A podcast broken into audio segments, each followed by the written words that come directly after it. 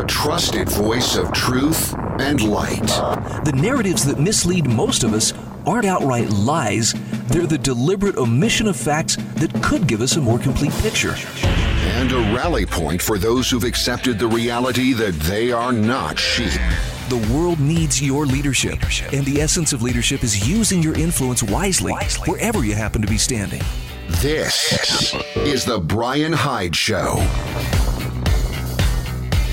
Hey, once again, welcome to the show. It is a Tuesday, and that means uh, I'm going to catch up with my friend and fellow wrong thinker, Eric Peters from EPAutos.com. Eric, how are you today? Well, I'm good. I'm not in jail yet for refusing to don the diaper. How about yourself? You know, we just had a mask mandate imposed on us in the county where I live, and uh, there's a lot of defiance. But there's Yeah. also a lot of people who are going along with it. It's it's an interesting time to put it mildly. Yeah, without question. It's the same here. We have had, this isn't exactly in my area, but I live not far from Blacksburg, which is the home of Virginia Tech. And when Tech uh, opened up and the students came back, and that's about 40,000 people, by the way, uh, they got uh, hyper diapery. And now apparently they have passed some local Gesundheits edict that you must wear the diaper when out on public sidewalks and so on. Um, I don't think there's been any law passed, certainly not by the state legislature. I think it's just these local people trying to pressure people into believing that there is some kind of a diaper law on the books, and that's, I think, to a great extent why people are complying because they actually have begun to believe that there's some kind of law that you have to wear a face diaper, and there isn't. Well, I'm sure you've seen the video footage out of was it Ohio where the mom watching her son's football game Yes. was accosted and arrested. Yes. for, and it, and it start they say, well, now technically she was arrested for criminal trespass, but look, the Mm-hmm. the reason that uh, Officer Friendly waddled into her life was because she wasn't wearing a mask. Sure, and the most disappointing thing about that uh, was, if you watched it, there were uh, a number of people who were in the general vicinity who could have stood up and taken off their masks and said, "Are you going to arrest me too?" Right, right. That would have been a nice, not violent way to put the onus on the armed government worker, um, whether to continue to behaving like a thug or not. Yeah, I'm I'm hoping that uh, that woman is about to become um, much much uh, wealthier. Unfortunately, it's going to be on the taxpayers' backs, but. Um, Yeah. What what a what a debacle, and, and the fact that people just Mm-hmm. sat and watched. Well, there's nothing we can do. That's that's the saddest. I guess that's the saddest commentary of all. Well, sure. It's this this passivity, and we've seen it for 20 years now. I I used to grind my teeth when I would have to fly for work and and stand in line uh, for the TSA grope, and I always went for the grope because I wasn't going to go through that machine. And I would watch parents with young children, and the young children being groped. I would watch uh, elderly people being made to you know get out of their their wheelchair and submit to this degradation, and nobody said or did anything. And and that's part of the reason why this stuff is happening. Yeah, pretty shameful stuff. Now there is some good news. So I, I don't want anybody to think, well, you guys are just getting together and Mm-hmm. Yes. Mm-hmm. commiserating on all the bad things. Here's the good thing that's happening in my home state of Utah, and that is the legislature is putting forth a resolution. They're just trying to get enough senators and enough of the state representatives at this Mm-hmm. point to make this stick. But it would rescind the state of emergency that our governor has twice extended, which is in violation of state law. It's not supposed to be more than 30 days without the right. legislature itself having a special session and deciding whether or not to extend it. So the governor is about to get his wings clipped, and it couldn't come a moment too soon. No, and it's also happening in other parts of the country. It's happening happened in Pennsylvania. It's underway in Ohio, and I believe in a number of other states as well, as people begin to tire of this rigmarole. Um, so yeah, it's very important to to focus on the positives. Uh, as well as on the the negatives, uh, equally important. Um, but we have to keep uh, our chin up and not be defeated by this. I think part of the reason why so many people have just sort of resigned themselves to the diapering is it's this defeatist attitude that we just have to do this. And no, we don't. There are ways that we can fight back, and by fighting back, we end this. That's the important point to take home, I think. There was a great commentary by Mike Whitman, I believe is his name. Um, he had 10 reasons why he won't wear the face mask. Reason Yeah. number six was the one I thought, this sounds like the one that, that motivates me, and that is because it is easier to practice resisting small incidences of tyranny for a time where there may be bigger instances of tyranny that need to be resisted. And I think this is one of those times. Amen. I've been harping for months on the uh, the argument that by acceding to the diapering, you've acceded to the needling. You know, uh, it's it's these people who think, oh, it's just a trivial matter to put this mask on uh, for the moment I have to walk through the door and then I can take it off. It's not trivial. It is very important to take a stand on this because if you put the thing on, you have lent credence to this idea that there really is this lethal pandemic going around that can kill anybody and that we're all potentially sick. And implicit in that is that the only way to solve that problem is for everybody to line up for their Bill Gates vaccine, which, by the way, read the other day that the FDA threshold now for this thing is 50% effectiveness. How do you like that? Well, that's hardly an ironclad guarantee now, is it? No, and of course, that means that 50% on the other side could be uh, horrible side effects uh, in addition to no good effect at all. Now, you were telling me, though, before we went on the air, that uh, um, a very high profile individual in the, the person mm-hmm. of Elon Musk has said, Yeah, I'm not going to be doing that vaccine, and neither are my kids. That's right. You know, I'd like to like Elon. There's there's a lot about him that uh, I think is admirable. I think he did uh, a very innovative and interesting thing with um, facilitating digital payment through PayPal. That's how he initially made his fortune. Uh, he's a, he, in some ways he has some libertarian qualities. Of course, I butt horns with him over this idea of uh, building electric cars at taxpayer expense and, and under the rubric of, of federal and state mandates. Uh, that said, today or the other day, he came out and said he would not subject himself or his family, including his children, to this vaccine because they're not at risk, which is the case for almost the entire population. Um, Paul Craig Roberts had a column out today that reiterated what the WHO and the CDC have conceded uh, which is that only 9,000 of the reported 200,000 deaths were people who did not have multiple co- comorbidities, who didn't fall into these very high risk categories of the very elderly and the already very sick, meaning that those of us who are not very elderly and very sick have nothing to worry about from this virus. Okay, so I'm going to play devil's advocate for a moment. But Eric, how could we possibly know that without some expert like Dr. Fauci to tell us whether or not we're at risk? Well, again, that you can't disprove that, and that's the that's the danger here. How do you disprove that a man isn't a rapist? You know, you can assert that any man is potentially a rapist because most men are physically capable of committing rape. Do we do we regard all men as actual rapists because of the possibility that a man, a given man, a construct could potentially commit rape? I think that that's absolutely outrageous. I think you have to demonstrate that a specific individual has caused or is about to cause a specific harm before you can uh, levy impositions on that person. No, I, I would, of course, agree. And uh, most importantly, um, I agree with, I think it was F.A. Hayek who talks about how, you know, the the experts, no matter how uh, how lofty their title, no matter how how informed they may think they are, still don't know enough to make the kinds of decisions that you and I can make as individuals as to what's best for us.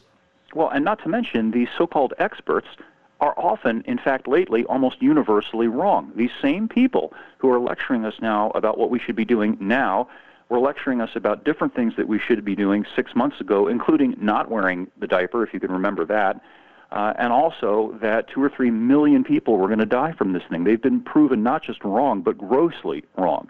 So, as far as I'm concerned, their credibility is shot, and it amazes me that anybody listens to them at all anymore. Well, and I'm particularly wary of experts who draw a government paycheck and who, you know, have been shielded from some of the indignities that the rest of us have been, being told we're not essential, your business can't be open, you can't go to work. You know, the guys who aren't missing a paycheck and the guys whose whose pay is extracted at the end of a gun from the rest of us, the taxpayers, they uh, they might just have a vested interest in in keeping things the way they are, you know, for for their own job security. Well, without question. Speaking of vested interests, it's also appalling to me that the financial interests, both in terms of reporting the cases of corona and in pushing this vaccine into people, uh, are hardly talked about at all in the general press. Uh, every hospital that reports a COVID case gets a check, and you'd think that immediately that would call into question whether these these hospitals and these doctors are perhaps being a little bit sloppy in how they assign whether a person died from corona or some other thing. And you'd also think that there would be questions and red flags raised about the fact that the, the makers of these vaccines stand to make billions and billions of dollars if they can get the government to force people to buy their product. Yep. I think uh, our suspicions are well placed. I just wish more people would be suspicious, and I, I, don't know how you how you can, you know, create that that attitude of you know we should be paying a little closer attention. Well, that the problem is we live in an irrational age. Um, I, I wrote another one of my diaper reports the other day uh, to that effect about how the attitude of people, not all people, but a lot of people, is becoming kind of medieval. Uh, when people were driven by fear of things like wizards and ill humors and witches that wafted through the dark forests. This this this primitive mindset that makes everybody suspicious of everybody else. Um, it's quite alarming. You know, the the the uh, the bequest of the Enlightenment, the idea of reason and of rationality, of facts, of logic, all of those things have been under consistent attack now for 50 plus years, and these are the fruits that we're reaping. Okay, hold that thought. We'll be back. Eric Peters is my guest. Back after this.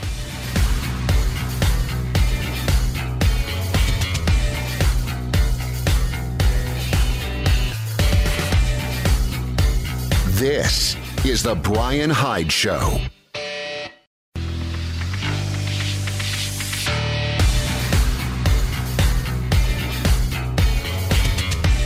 This is The Brian Hyde Show. All right, welcome back to the show. I've got uh, Eric Peters from EP Autos with me today. And Eric, let's uh, let's talk a little bit about. I'm a Rush fan. I'm a huge mm-hmm. fan of Rush, and particularly I love the song "Red Barchetta." And uh, you have a, a, recent column that alludes to this song and the fact that uh, part of that song seems to be playing out in real life in California. Yep. What can you tell us about that?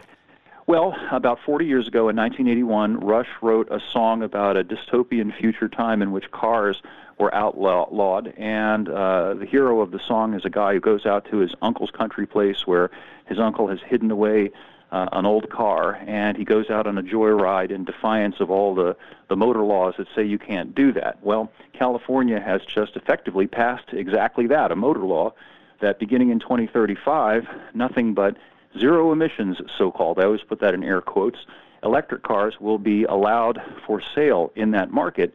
And I think implicit in that, too, is that there will be an attack on the remaining fleet of existing non electric cars, as by, for example, onerous taxes uh, on the registration of non electric cars, which they do in China. In China, you can drive a non-electric car provided you pay the Chinese government 14,000 bucks for a special license plate that lets you do it. Nice. Nice. So, so as long as you're connected, you uh, you still have a lot of options. Now, what about the uh, the rest of the proletariats? Well, that's the real issue here. This is an assault directed at uh, you and I and other ordinary people. Um, this is an economic as well as a regulatory assault. Electric cars are prohibitively expensive. The least expensive one on the market right now is the Nissan Leaf, and it's heavily subsidized. And even so, it still costs thirty thousand dollars, which for frame of reference, is roughly twice the cost of a current non-electric eco- uh, economy car. So most people aren't going to buy that, right? As long as you've got the option to not buy it. So they know that. So what they've reasoned out is that the way to get people into electric cars is to force them to buy an electric car. And then the next step is people will realize they can't afford the electric car, at which point they'll realize they can't afford to drive anymore. Of course, for people like Governor Newsom, who's a multimillionaire, uh, that's not a problem. For him, $40,000 is the equivalent of you or I finding 25 cents under the sofa cushion. Wow. I'm just, I, I have to, to ask though, who benefits from this other than the political class? You know, um, fossil fuels are, are, still very much what drives our economy. I can't see mm-hmm. this uh, being something that is, is going to be a, you know, a simple, easy transition and suddenly everything is green. Well, the premise here is that economic growth is desirable. And uh, I think by now it should be obvious to any intelligent person that economic growth is not desirable because it empowers the average person. If the average person has a job that pays decently, if the average person can afford to live in his own house and has food on the table, can feed his kids, and has a car that he can own and drive whenever he pleases, wherever he pleases, he doesn't really need the government, does he? No. What the government wants is uh, a mass of helpless, dependent living in perpetual fear proles who are desperate for whatever gruel the government hands out. So the object here is political power, not economic power. Well, it seems like that would be a pretty good way to go about it, especially since it's hitting people where they live, and that is their mobility, their autonomy. Yes. And they're trying to do it this time also, as they are with this Wu flu stuff and the face typing, by shaming people, by making people believe that if you don't drive an electric car, you're contributing to the despoilation of the planet by, by climate change. Uh, and a lot of people who are not very conversant with the issues and the facts as regards that buy into that, just like they buy into wearing a dirty old bandana over their face, which they've been led to believe is somehow going to stop a virus from from from spreading to them uh, or to somebody else. Well, I have to thank you for being uh, one of the guiding forces that helped me see that what uh, what we call, you know, these automotive emissions, you know, the ones that are mm-hmm. supposedly polluting the planet, darkening the skies, and, mm-hmm. and, and turning our life into a living hell. Um, based on the, the way that technology has, has evolved, the way that that uh, cars burn, you know, their fuel, mm-hmm. it's it's such a far cry from where it was um, that uh, what what we look at as, as air pollution is is hardly comparable to what it would have been from well, automobile automobile emissions back in say the 50s or 60s. You can divine the truth of this by just looking at the verbiage that's used. And again, there is a parallel with what's going on with the flu, with the Wu flu, the way they shifted the verbiage um, from the body count to the cases, the cases. Uh, which they had to do because the, the rationale that was based on the body count wasn't wasn't working for them anymore, and it, it was too obvious to see through it. With regard to cars, they had to change the definition of pollution because pollution, properly understood, meaning uh, the the byproducts of incomplete or inefficient combustion that contribute to smog, breathing problems, and so on, they've been under control since the 90s, so almost 30 years uh, almost all that comes out of the exhaust of a combustion engine vehicle is water vapor and carbon dioxide. The other, uh, the other pollutants are effectively nil, so they're no longer an issue. So that's why they had to change the terms of the debate, and now you hear about carbon dioxide being talked about as an emission, and that's not by accident. Let's shift gears here for a second and talk about uh, General Motors. I know you had a piece that just mm-hmm. hit this morning um, about uh, GM and, and virtue signaling. Tell us about yeah, that. Yeah, they seem well, car companies, it's not just GM, but GM is really one of the ones that leads the way. They seem preoccupied with everything except building cars these days. Uh, they seem preoccupied with racial and ethnic and sexual bean counting to make absolutely sure that they have a proportionate number of people in their employ of each particular category, except, of course, the one category. When they speak of people of color, they're, of course, leaving out one color, and we need not necessarily mention which one that is because it's pretty obvious. And the, the long and short result of all of this is that General Motors has gone from being the dominant car maker in the world. In the, in the United States in 1970, General Motors had 50% plus of the entire market. Uh, today it has 17%, which is less than Chevrolet division had all by itself back in 1970. Wow. So I guess all that virtue signaling must be really paying off, huh? mm-hmm. Well, what happens when the when your business, if you're in the car business, is no longer predominantly about finding the best engineers, but worrying about whether the engineer is white, black, brown, red, gray, whatever the color happens to be, whether it's male or female, or it doesn't know whether it's male or female. When you're obsessed about that sort of stuff, it's really hard to get things done, isn't it? Oh, absolutely. But does the quality of the product suffer in the meantime? I mean, I've I have heard of instances where affirmative action, you know, because it's so focused on these these outward group identity features, will sacrifice, you know, competency in in that quest to please, you know, the politically correct. Well, yeah, you know, you can look at it not necessarily so much in terms of shoddy workmanship, just mismatched uh, vehicles for the market. General Motors under Mary Barra the current CEO, has managed to screw up so many things it's hard to enumerate. But one of the biggest ones that they've screwed up is their 1,500 trucks, the half ton trucks, which always ran a close second to Ford, which is the, the number one best selling truck brand in the country. They lost that to Ram. The Ram 1500 is now the second best selling half ton truck in the market. Uh, and, and part of the reason for that is that the current Chevy 1500 is hideously ugly and uh, it comes with all of the safety stuff, and it comes with a four-cylinder engine in some models. And people who buy trucks aren't interested in that. They want a truck that's brawny and manly and gets the job done. They're not really worried about uh, signaling virtue. I got one final question. We've got just about a minute or so left. Um, mm-hmm. uh, you know, of course, the presidential debate is taking place yes. tonight. Uh, what do, What do you think? Is Joe Biden going to show, or is he going to be a no-show for this debate? Well, I think he has to show. If if if the hair plug man does not show up to debate the orange orange man, uh, I think that would be absolutely catastrophic. The question is how he will perform and how the orange man will perform. I think the orange man is the odds-on favorite going in. Uh, whether you like him or hate him, he is very effective in that milieu. Um, Biden uh, also is effective, or at least he has been in the past. The question is whether his mental competence is such that he can still be effective versus the orange man. I'm certainly going to be be tuned in. Okay. I, I'm not going to be able to watch the debate itself, but I've got a couple of friends on Twitter who will be doing a running commentary, and, and because they're they're not only well informed, but they're also a couple mm-hmm. of wags. I think that uh, that yep. should that should be quite entertaining. Eric, thanks for well, joining we'll get to me do today. The postscript next week. You okay, bet, Brian. We'll follow up. Eric Peters from EPAutos.com. We'll look forward to talking next Tuesday. Thank you, Brian.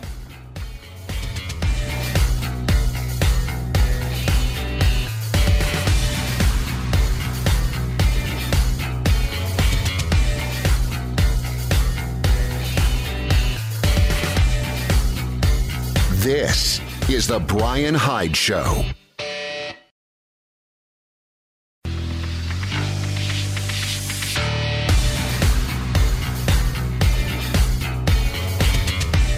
This is The Brian Hyde Show. All right, welcome back to the show. So I'm still trying to figure out. I mean, look, you know, there was there was talk years ago. Why won't President Trump, or I'm sorry, why won't Donald Trump then he wasn't president, uh, release his tax returns. Because I'm sure they were looking for some kind of ties to Russia. I'm guessing, right? Because remember, wasn't he supposed to be a Russian puppet? And uh, this would this would prove once and for all, like the last uh, four years of investigations were supposed to prove, that uh, that Trump was really just you know a Russian operative. So apparently, the New York Times gets its hands on uh, Trump's uh, tax returns for 2016, 2017 and they find he only paid about $750 in taxes. And they're not happy about that. They're they're like, well, can can you believe he only paid seven hundred fifty dollars in some you know in, in these specific years? Maybe I should be bothered by that, but at the risk of sounding unpatriotic, I don't I don't think anybody should pay one single dime more than they absolutely have to. And for those who are like, yeah, but he used loopholes in the tax laws, why do you think those loopholes are there? Congress put those there for a reason. Now, it may be because they want their wealthy cronies to be able to have, you know, an out when it comes to taxes. But the bottom line is the, the loopholes are there. And frankly, I'm just, I have a hard time being upset that someone didn't get fleeced as hard as, as certain busybodies think that they should be fleeced. So if you told me, you know, you only paid a certain amount of taxes and it was, you know, a very low number relative to your income, my response would be good for you. Good.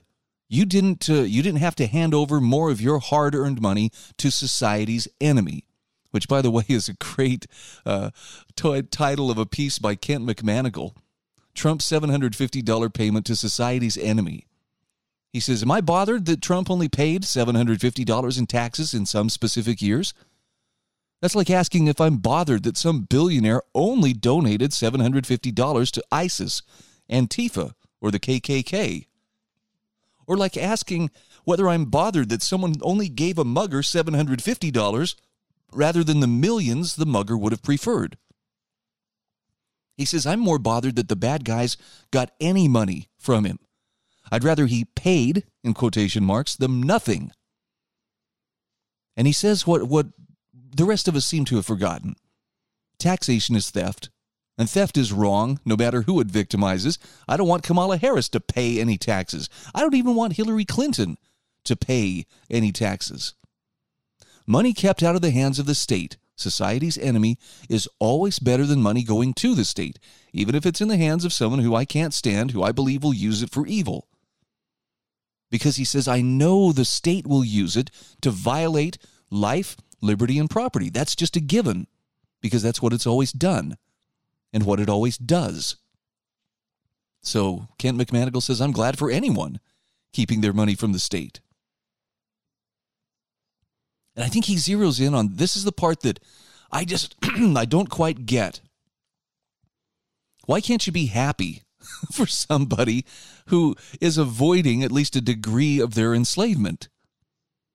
But no, we're, we're the, the stereotypical crabs in a bucket. Man, we got to pull them down there. There's going to be misery. All of us should be as miserable as one another. What a silly way to live. By the way, I will be watching the uh, I won't be watching the presidential debate tonight. I am quite interested. Mainly because uh, well, if I were a betting person, I'd have some money riding that Joe Biden would be a no-show. I can't imagine how his handlers are going to have him prepared, you know, short of uh, creating a marionette of him and and someone, you know, speaking for him. But it could be interesting. So instead of watching the debate itself, I will be following James R. Harrigan and Anthony Davies on uh, Twitter just to uh, see what their running commentary is. Now, there's a reason for this, too. They are funny guys, they have a sense of humor. And they're also very knowledgeable about uh, things economic and things political. So there's there's some a couple of pretty seasoned truth detectors that will be at work as well. So if you're if you're not into sitting down to watch the debate in all of its pomp and circumstance, but you need a laugh, maybe do like me and follow James R. Harrigan. I've got a link to his Twitter page on the, the show notes. You can access them at thebrianhydeshow.com. I have something I want to share with you that uh, I, I found in the Wayback Machine. It's an article, actually, it's a commentary from Jeff Snyder written back in October of 2004. Way back when, you know, it was it was a while back. It's called Walter, Mitty's Second Amendment. And I want to share this with you because I think this may be one of the better illustrations of how we convince ourselves that we are free when in fact there's a ton of evidence that would show otherwise.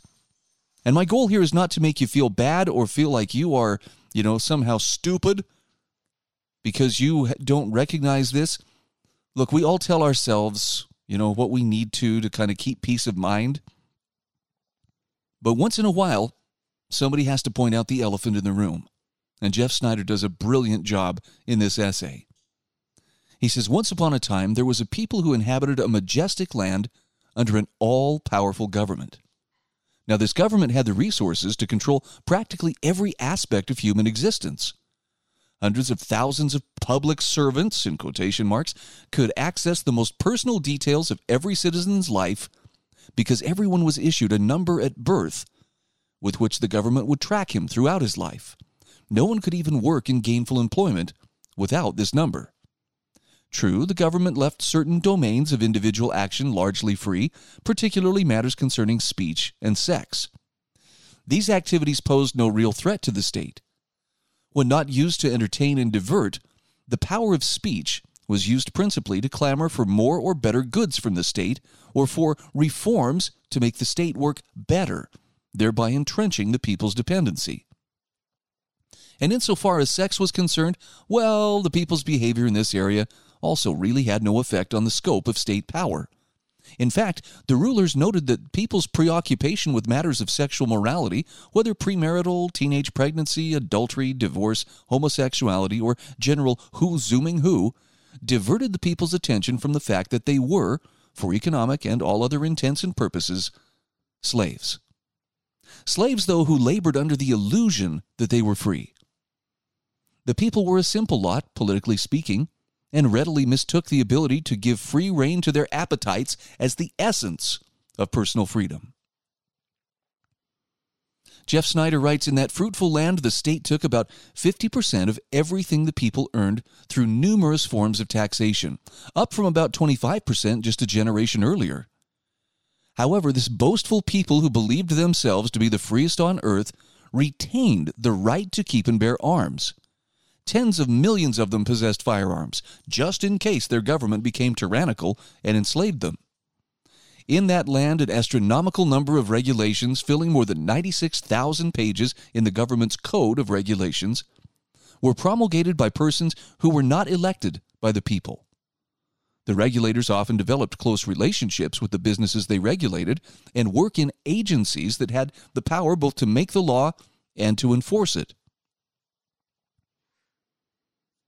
The agencies that were not established by the government's were, were not established rather by the government's constitution, yet their existence violated that instrument's principle of separation of powers. And the people retained the right to keep and bear arms just in case their government someday ceased to be a government of the people. In that land, the government contemplated that the people would be governed by two separate levels of government national and local.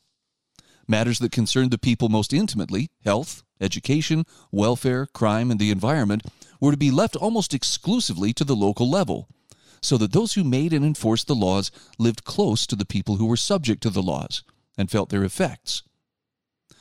So that different people who had different ideas about such things would not be subject to a one size fits all standard that would apply if the national government dealt with such matters. Competition among different localities for people who could move freely from one place to the other would act as a reality check on the passage of unnecessary or unwise laws. But in a time of great crisis, called the Great Economic Downturn, the people and their leaders clamored for national solutions to national problems. And the Constitution was interpreted by the majestic court to permit the national government to pass laws regulating practically everything that had been reserved for the localities. Okay, at this point, I've got to break away because we've got to take a very quick break. We'll come back in a moment to Jeff Snyder's essay from 2004, Walter Mitty's Second Amendment. This thing may have been written nearly 16 years ago, but man, does he zero in on some things that uh, I think most of us would rather not acknowledge. Especially to the degree that we're being shown we're not as free as we like to believe we are. We'll be back in just a moment.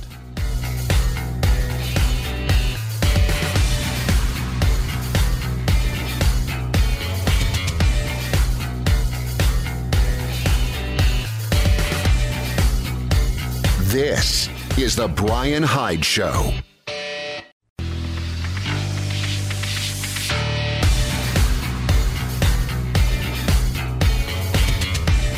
This is The Brian Hyde Show. All right, once again, welcome back to the show. Our program brought to you in part today by Jeff Staples Realty. I would encourage my friends uh, within the sound of my voice who live in Utah if you are in the market for a home or you're wanting to sell a home, you contact my friend Jeff Staples. He is with ERA Brokers Consolidated. He is experienced and he is a very, very sought after real estate agent and again he has people throughout the state of Utah so if you are if you are within the sound of my voice you live in Utah and you are in the market and boy is it a hot market right now Jeff Staples Real Estate that's the guy you want to talk to you can find his contact information in my show notes. Go to thebrianhydeshow.com. The show notes for uh, September 29th, right there at the bottom of the page, there's a link. It'll take you where you can get Jeff's number and reach out to him. So I'm sharing this article by Jeff Snyder. It's an essay called Walter Mitty's Second Amendment. And I have to admit, this one stings.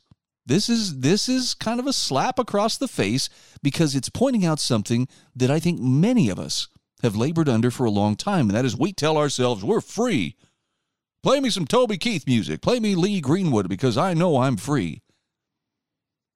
But Jeff is making a very strong case that yeah, we have the illusion of freedom, even with the right to keep and bear arms, but our government does not behave like a truly limited government.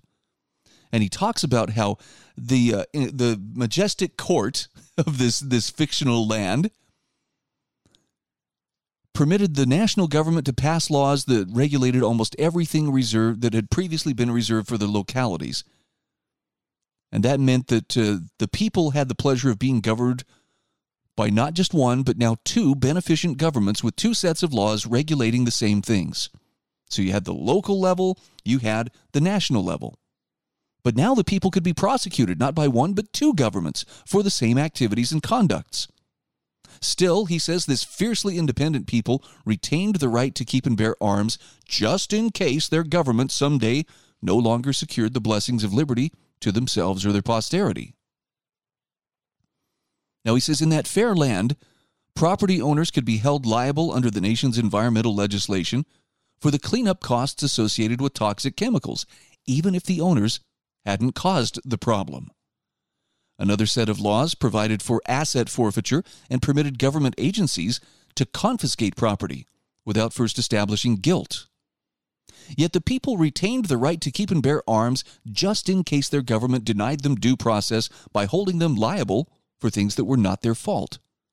The majestic court had long ago determined that due process did not prevent government from imposing liability on people who were not at fault.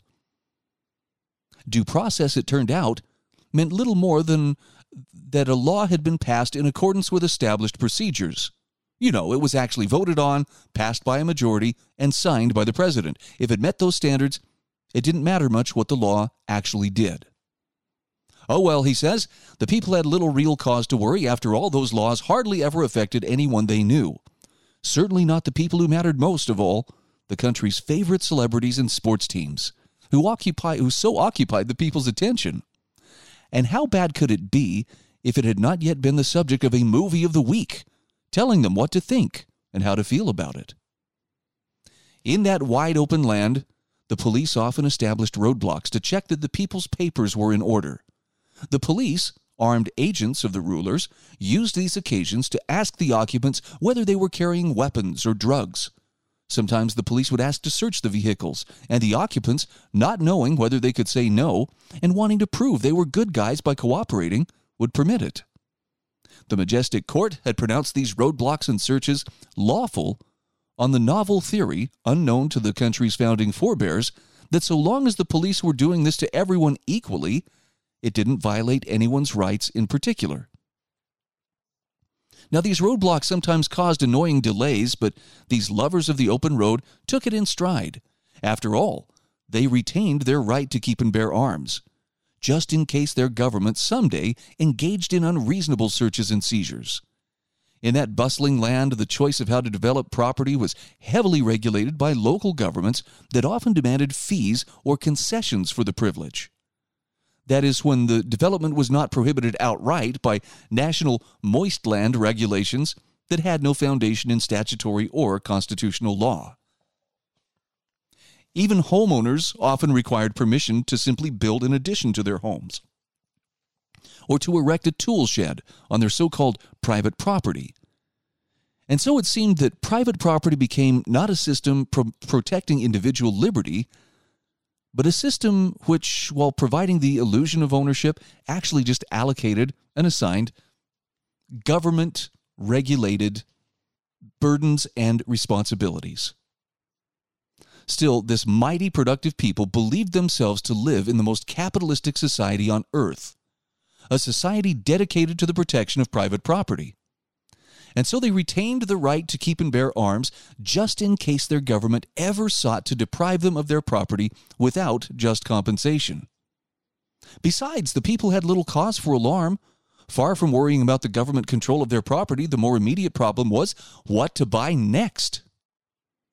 The people were a simple lot, politically speaking and readily mistook the ability to, to acquire an endless assortment of consumer goods as the essence of personal freedom. The enlightened rulers of this great land did not seek to deprive the people of their right to bear arms. Unlike tyrants of the past, they had learned that it was not necessary to disarm the masses. The people proved time and time again that they were willing accomplices to the ever expanding authority of the government, enslaved by their own desire for safety, security, and welfare. The people could have their guns. What did the rulers care? They already possessed the complete obedience they required. In fact, in their more Machiavellian moments, the rulers could be heard to admit that permitting the people the right to keep and bear arms was a marvelous tool of social control, for it provided the people with the illusion of freedom. The people, among the most highly regulated on earth, told themselves that they were free because they retained the means of revolt just in case things got really bad. No one, however, seemed to have too clear an idea of what really bad really meant. The people accepted the fact that their government no longer even remotely resembled the plan set forth in their original constitution, and the people's values no longer remotely resembled those of their founding fathers. The people, in their naivete, really believed that the means of revolt were to be found in a piece of inanimate metal Really, it was laughable and pathetic. No, the rulers knew that the people could safely be trusted with arms. The government educated their children, provided for their retirement in old age, bequeathed assistance if they lost their jobs, mandated they receive health care, and even doled out food and shelter if they were poor. The government was the very air the, pre- the people breathed from childhood to the grave. Few could imagine, let alone desire, any other kind of world. To the extent that the people paid any attention to their system of government, the great mass spent their days simply clamoring for more or better programs, more rational regulations, in short, more of the same. The only thing that really upset them was waste, fraud, or abuse of the exi- abuse of the existing programs. Such shenanigans brought forth vehement protests demanding that government provide their services more efficiently, damn it. The nation's stirring national anthem, adopted long ago by men who fought for their liberty, ended by posing a question. In hopes of keeping the spirit of liberty alive, did the flag still fly, it asked, over the land of the free? Unfortunately, few considered that the answer to that question might really be no, for they had long since lost an understanding of what freedom really is. No, in this land, freedom had become something dark, frightening, and dangerous. The people lived in mortal terror that somewhere, sometime, some individual might make a decision or embark upon a course of action that was not first approved by some government official. Security was far more preferable how could anyone be truly free if he were not first safe and protected? Now, Jeff Snyder says, now we must say goodbye to this fair country whose government toiled tirelessly to create the safety, fairness, and luxury that all demanded and that everyone knew could be created by passing just the right laws. Through it all, the people vigorously safeguarded their tradition of firearms ownership.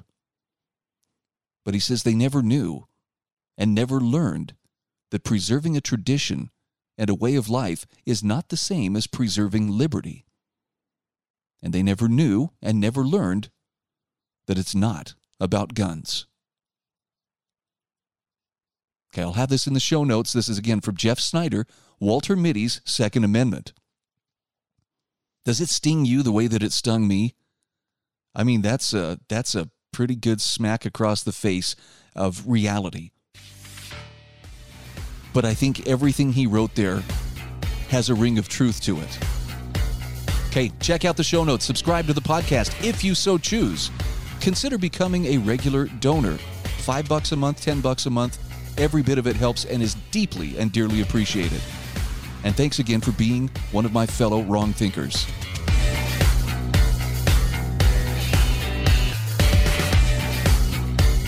This is The Brian Hyde Show.